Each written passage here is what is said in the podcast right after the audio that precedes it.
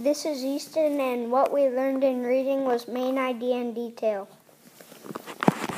This is Ivy, and the name of the story we read is Exploring Space. Okay. One struggle, one skill we worked on in reading was reading chapter books. One struggle I had in reading was reading some words. One strength you had in reading was daily fix it. We finished it and got all of them correct. What I learned in math was 10 more, 10 less, even and odd. One struggle you had in math, the challenge packets. One strength I had in math was quick check and basic facts.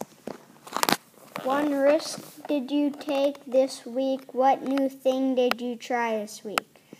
Mrs. We started reading us chapter books and we didn't have that last year. One more awesome thing that I learned this week is that Easton can do almost as many basic back as Mrs. Jorgensen in a minute.